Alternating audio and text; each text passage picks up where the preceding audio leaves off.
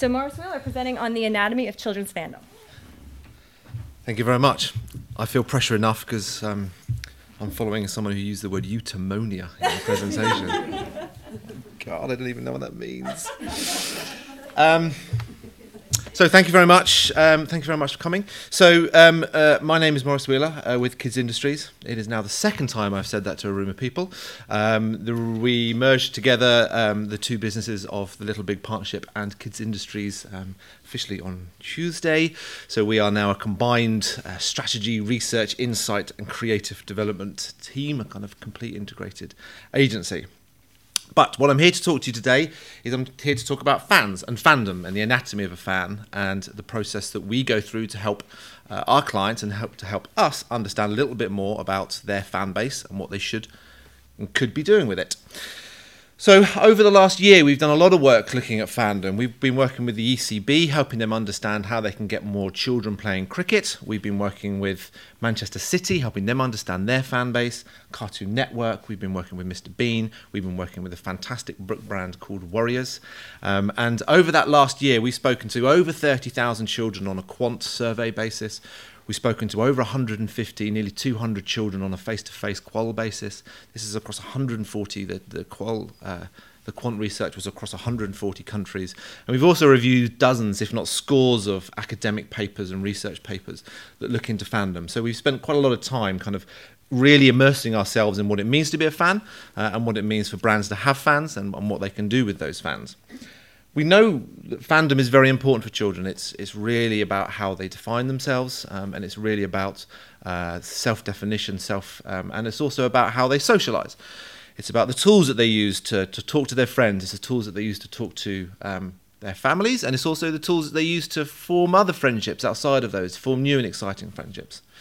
So fandom for children is very important. You know, it's, it's as I say, it's kind of a fundamental part of their lives. But also fandom for brands is very important as well you know, your fans are your advocates. They're the ones that are out there sharing stuff. You know, 54% of fans say that sharing their passion is actually a, you know something that they do for relaxation. So they love talking about you, and not only do they love talking about you, when they talk about you, they will sell you better than anybody else can, better than you can ever sell you. So really, they are your kind of prime advocates. They also give you longevity. They give you the benefit of the doubt. They're the ones that will stick with you through thick and thin. They're the ones that give you the benefit of the doubt. They're the ones that will stay with you after your dodgy second album, and they'll be there for kind of picking up you on your third album. So these are really important. They make sure that you can have consistent sales and they can predictable sales. So they're very important from a kind of um, a consistency standpoint. And then finally, they're the guys that bring you the money. The 80 20 rule, as old as it is, it's true. You know, they are the 20% of your audience that deliver 80% of your profits. In mobile uh, gaming parlance, we have these things called whales. You know, these are the big fans that are the, really the guys that drive your revenue. And this is what your, this is what these kind of hardcore fans are. So they are fundamentally important they're fundamentally important to you as, a, as an IP owner, and they're also fundamentally important to themselves, what that means in, in the world of fandom. So we've created this thing called the fan profiling tool. And I've in, also in the spirit of openness, I've provided everybody here with the fan profiling tool. So if you so choose, you can uh, do everything that we're about to say. You can do this for yourselves. Um, so it's got everything you need to do to ask the right questions to help you understand your fan base and to help you build up your own profile of what your fan base looks like and what it means to you. If you don't really want to do that, if you turn over, you've got my contact details. You can call me. Um, so the profiling tool um, is split into three key areas. Uh, self-formation, so this is about that self-identity and using their fandom as a means of defining who they are. Uh, the second area is looking at interaction moments, and this is really the kind of functions of the fandom. It's the it's the logistics of how they engage with you and how you engage with them. Then that third part is the social amplification. How they're using fandom to, to form friendships and how their friends are, are using fandom as a means of communication and, and tribalism in many respects. So we're going to look at the first bit. This is that self-formation part. This is the bit which is about understanding who I am, that self-identity, that self-development part of what we talked about, which is so fundamental. And really, if kids have got a roof over their head and they feel safe and secure and they've got a full stomach, 90% of what they're trying to do as a child is really understand who the hell am I. So really, a lot of children we see are using fandom as a means of being able to understand who they are, a means of forming their own self-development. Whether it be through badging, literally physically putting the brand there that they love on their chest and kind of walking around and, and kind of being proud of it. You know, and badging isn't just necessarily about that kind of feeling proud of it, it's also saying to the world, this is who I am. Judge me based on my fandom categorize me based on my fandom. You're using the, the identity of the brand in many respects to kind of come onto you and using that as a means of saying this is this is who I am, define me and understand me by the brands and by the fans that um, my the things that I am a fan of. The second thing is friends. Birds of a feather stick together. You are defined by your friends. You know, you, we do very much, again, the people, the friends that we have is very much part of who we are and very much part of our self definition you know, and, and we do see that kids can be friends with their fandoms. You know, they kids feel like they want to be Taylor Swift's friend. They, they feel like they want to be Peppa Pig's friend. They feel that they want to be in Hogwarts and be friends with all the guys in Hogwarts. You know, they're using friendship and they're using their fandom as a means of kind of friendship. And that's friends by not just saying, well, you know, I want to I want to be their friend, but what kind of person do I need to be for them to be my friend? So it's kind of again about that self-definition and understanding how their their friendship might shape that. BIRGing or basking in reflective glory. So this is that sense of, you know, if you are a fan of a football club, you feel as elated, you feel as excited in their win as if it's a win for yourself. You're basking in their glory. So you kind of again, you're beginning to define yourself by, wow, I'm a winner because the thing I am a fan of is a winner. So you are basking in that reflective glory. And that doesn't have to be just a sports team or just a sports personality, it can be anything. Ed Sheeran fans were really pumped when he was playing on the pyramid scale um, stage at, at, Glastonbury because their guy was winning, their guy was out there, kind of, and, and so they felt excited. They were doing some basking in reflective glory as well you know, you see that if their TV shows are doing really well or they've won awards or whatever it may be, they're kind of getting that sense of like worth and self esteem and self confidence as a reflection of the brands and the fact of their fandom. And then lastly, skill development. A lot of kids use their fandom to help grow themselves, to help improve themselves in that gaming terminology and gaming parlance, there's this thing called flow, which is about getting that perfect balance between challenge and ability. That moment where you're just doing enough, but it's really still challenging you. And that's a really important part of a child's life is to be in that moment of flow where they're just like, this is hard, but I'm progressing and I'm moving forward. My skills are developing, I'm getting better at stuff. And a lot of children will use their fandom of things to help them grow, to help them get better, to help challenge themselves whether that be a fan of a sport, but that can also be the fan of playing uh, piano, uh, as this kid is, or it could be, you know what, I'm using Taylor Swift again. Maybe I'm a big Taylor Swift fan, and, and therefore I'm using her as a means to get better at dancing or to get better at singing. So all these things, we see that also in things like Lego. I'm using Lego to get better at that. So they like to see that um, um, uh, progression. So the next part of fandom is the kind of slightly more functional element of fandom and those moments of interaction points between your brand and you and, and how you engage with your fans and how your fans engage with you. We've broken those down into five. We've got emotional stimulation. It's that how emotionally stimulating is it for you to engage with your brand? You know, we've got here an example of uh, Hunger Games because that's a kind of quite an emotional storyline, but it could be anything. Don't just think of it as a narrative driven emotional stimulation. It could be for example, we know that kids who love Red Bull might love their rampage videos online because they're just exciting and it's not necessarily narrative driven excitement, it's just raw energy and excitement. You know, they might be fans of certain theme parks and roller coasters again because of that excitement. So don't necessarily just think of that emotional stimulation as part of a story. It can be any form of emotional stimulation that they get kind of a bit pumped about. The second bit is frequency. So, how often do they engage with you? Do they engage with you once or twice, or do they engage with you quite a lot? And I'll kind of go into some of the interesting dynamics between emotional stimulation and frequency a little bit later on. Story: How much is of a how much of the relationship is based around a story?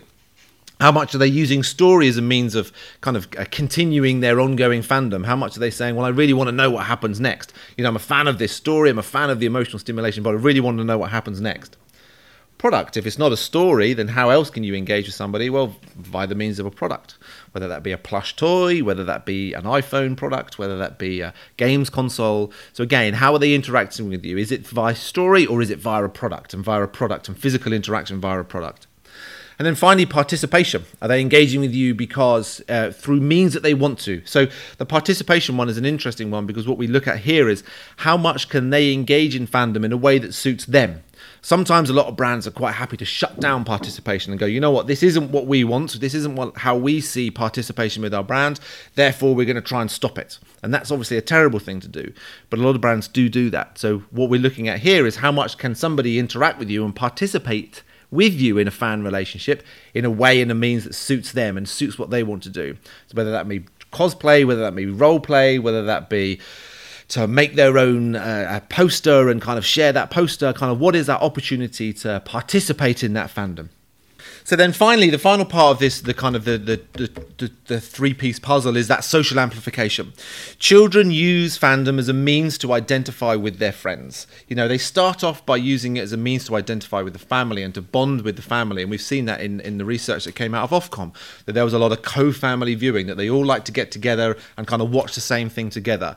So they were using the family. And interestingly, on, but on all of these areas, well, less so community, but particularly on family and friends, the fandom can come from the from the community and, and the fandom can also go into the community. And what i mean by that is is it could be that somebody's a fan of something and they take that to their friendship group and then all of their friends become fans or it could be that all of their friends are fans of something and therefore that's the way it comes into them so there's a real kind of uh, reciprocal relationship between between you as the fan and also these uh, these different social groups. And obviously, how much you engage with these different social groups depends on how old you are. Again, we'll kind of go into that in a little bit of um, detail in a second. I think what um, what we found when we've been doing this fan profiling is it's really nuanced. You've got to be quite careful and not kind of assume one thing. You know, so we saw that it's not it's quite easy to go, oh well, you know, obviously to create a good fandom, you need all your friends to like it and then you're done. You know, actually one of the kids there was like going, actually it's not important at all because it's my opinion. So therefore it might be something else. It might be that it needs to be more emotional and that's maybe needs to be the thing.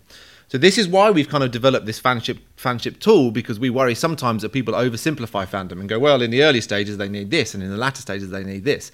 And you know, as we've seen from what Jess was talking about, it's just sadly far more nuanced than that, and it's just not as easy. But hopefully, with this tool, we can make it a little bit easier, and you can kind of see how it's done.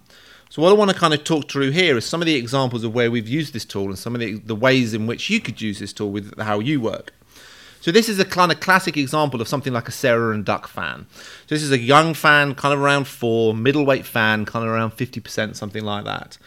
And what we see here, for example, is we see that there's quite a low emotional engagement, there's quite a low story engagement, because they're you know anywhere between two, three, four. They're not necessarily going to have these huge emotional relationships with with Sarah and Duck. You're not going to have the romance, the love, the horror, the scare, the excitement, the death. You know, you're not going to have those big emotional moments.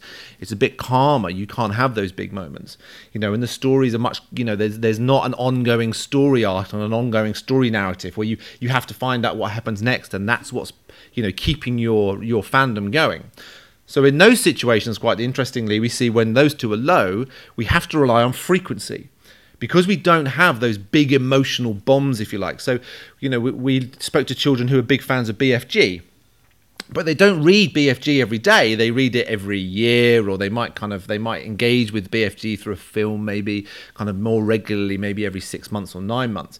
But those engagement moments are huge. They're big emotional moments. They're they're kind of big bombs, and they go off, and they just they kind of eh, arrested by it.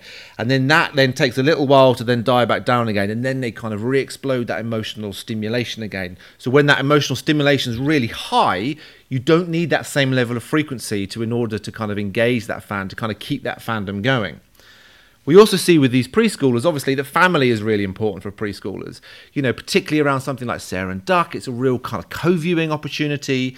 Parents love sitting down with their child and bonding over that moment of engaging in that fandom. And both of them are kind of fans together.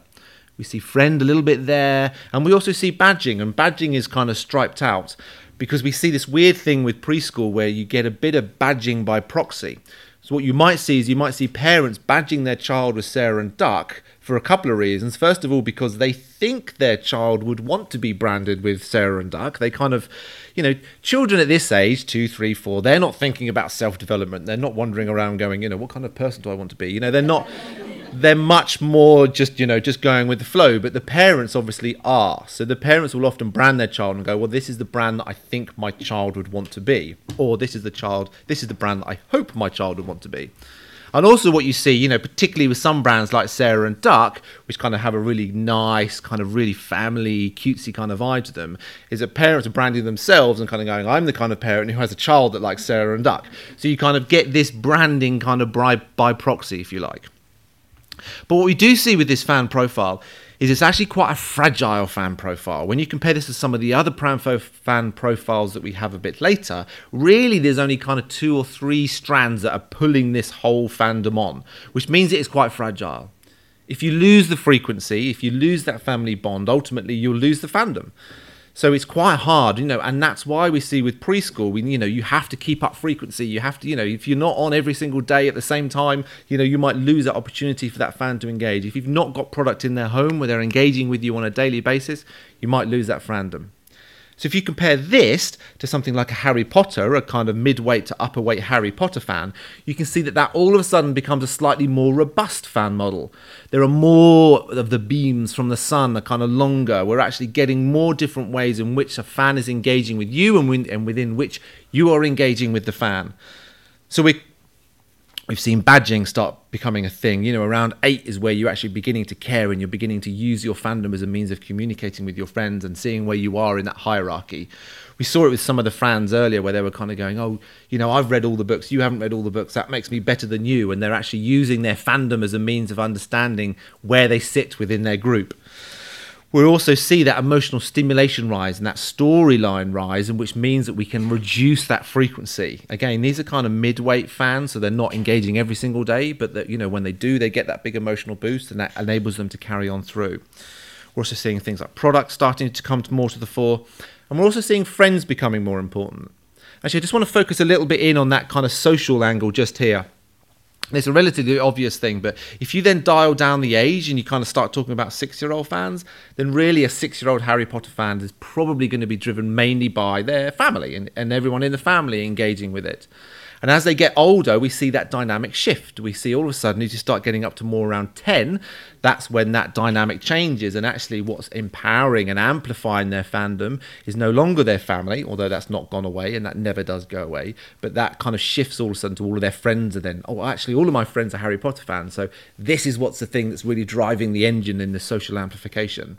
And then as you get older still, and as you start shooting up towards 14, a lot of the friends might have died away and they're kind of more interested in other things. And you're kind of, if you're still going, you need to look for other things. All of a sudden, if you haven't got that friendship, that close kind of friendship group, then you're looking at communities, you're looking at Reddit forums, you're looking at going to Leaky Cauldron, and you're looking at going to Pottermore, and you're looking at other ways in which you can engage with that fandom. So that kind of shifts as you get a little bit older kind of again that family never goes away. We saw, you know, even when they're 17, they're still engaging with their family and, and helping them with their with their fandom. So back to the Harry Potter fan. So this is kind of what a medium weight one looks like. And then if we dial that back down again, look at what a light Harry Potter fan looks like. You know, we're not saying that everything disappears. You know, light Harry Potter fans are still super excited by Harry Potter. They still have a great emotional stimulation. They still love the story, but they're not full bore Harry Potter fans. They don't have the social amplification. They might not have any friends that are really into it. It's not part of their friendship group. They might not be able to engage with it. They might not be able to have that uh, they might not be badging themselves with it. So again, we see this kind of dial down. So not necessarily when you get to a smaller fan does everything shrink back down again. There might be a couple of strands that stay out there, but it's kind of what you need is that robust fan is the kind of all. So when we start going all the way back out again to kind of our big 90% fan, so these are our super hardcore, all of a sudden all the lines start growing out.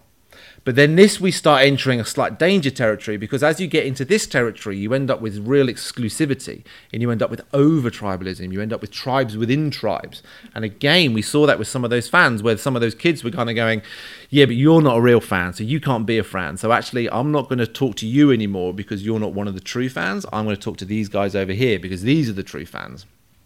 And what we see is extreme fandom can actually be quite negative to a brand because it doesn't enable new fans to come in. So one of the really important things is if you don't control, you don't own that relationship with your fans, or at least you don't have the ability to be able to um, influence that fandom. What you find is that the fans go off and they become really cliquey and they don't let the new kids in. And you need those new kids. You need the newsbees. Everybody needs the new fans in there. So it's really important that you don't let those guys those guys these guys are really important i'm not dissing these guys at all i'm just saying that what they can do is they can end up blocking the new fans from coming in so you need to make sure that you're managing that very well and you need to be aware when this is happening you need to make sure that you're giving new fans the opportunity to be new fans without feeling like they're getting slapped down as being newbies which you will often see we then looked at sports fandom. Sports fandom obviously is, is very rife and very strong within kids. You know, we see the BIRGing becoming particularly important. There's some amazing research out there that says that Whichever was the winning baseball team when you were eight means that you're twice as likely to support it.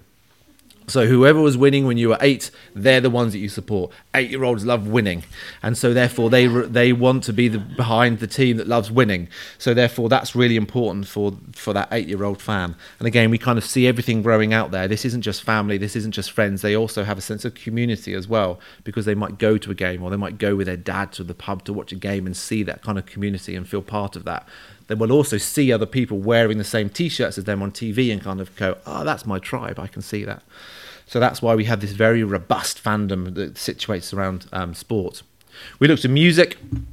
So someone like Taylor Swift, you know what she works quite hard on is her story. You know, a lot you don't get much kind of grit of these big stories, or you, or you do. But a lot of music artists they really work on the story anyone who's watched an episode of X Factor realizes that 90% of it is just story, story, story. You know, they need something to believe in. They need a story to hook onto. They can't be a fan of this faceless thing. So when you look at someone like Taylor Swift and then you move that over to someone like Pitbull, who again can be equally as successful in his chart positioning, all of a sudden we see that the dynamic of the fandom changes because he doesn't have a story. You don't want to be Pitbull's friend. I don't know, you know, I don't really know what Pitbull's like. He might be a lovely guy, but you know, I don't want to be his friend. I don't have that same relationship that I do with Taylor Swift, who works very hard on her stories. She works very hard to make herself accessible and, and friendly. We also looked at lifestyle and lifestyle brands. So something like uh, iPhones, uh, uh, Xboxes, we had Nike, we had Ferrari, we had quite a few kind of lifestyle brands coming out from our seven and eight year olds who really kind of like that lifestyle side of things. Quite interestingly, in that younger age, kind of six, seven, eight, what we saw is that the lifestyle brands were driven quite by functionality. So they were big fans of iPhone because of what the iPhone enabled them to do. They were fans of Nike because they had a sweet pair of Nike trainers that made them run really fast or kick a ball really well in their mind. So their relationship at this age was really still quite functional. They weren't really using it as badging. It was part of that, but then as you shift up to more of a 14 year old fan, a lot of the functional elements just slip away, and all of a sudden it's just all about badging. You know, why do you have an iPhone? Because everybody has an iPhone because that's the coolest one, because I'm not going to be the guy without the iPhone. You know, or why do you have those trainers? Because, you know, it's nothing to do, they don't make me any faster, they don't make me any better, but everyone's got them, and therefore. So we see that kind of dynamic change and that dynamic shift. And that's one of the important things with using this model is kind of understanding how your fans change over time, understanding how, as their fandom increases and decreases, how that model might change. But sadly, again, it's even not that easy again. You know, we looked at something like Disney, we also looked at someone like Lego, and you get different types of fans in your organization. So it's not as easy as saying, well, you know, we, we see a lot of our clients say, you know, oh, we're trying to reach a, an eight year old girl, you know, and go, well, what do you know about them? And they won't often look at it through the lens of fandom. They'll kind of go, well, they've got a media consumption of X, or they've got a, a, a, a, um, a media device penetration of Y, or this is how they engage with us or not. So someone like Disney, for example, we've got things like this, which is like the real life princess, and her model is very different, or his model is very different from the Pixar fan, you know, and that's very different from someone like uh, a family bonder who engages with Disney because they all sit down on a Friday night and they all watch Disney together, and their profile is very different from a keen drawer who loves Disney because it enables them to draw and they want to um, mop and ape that style, and therefore it's about skill development.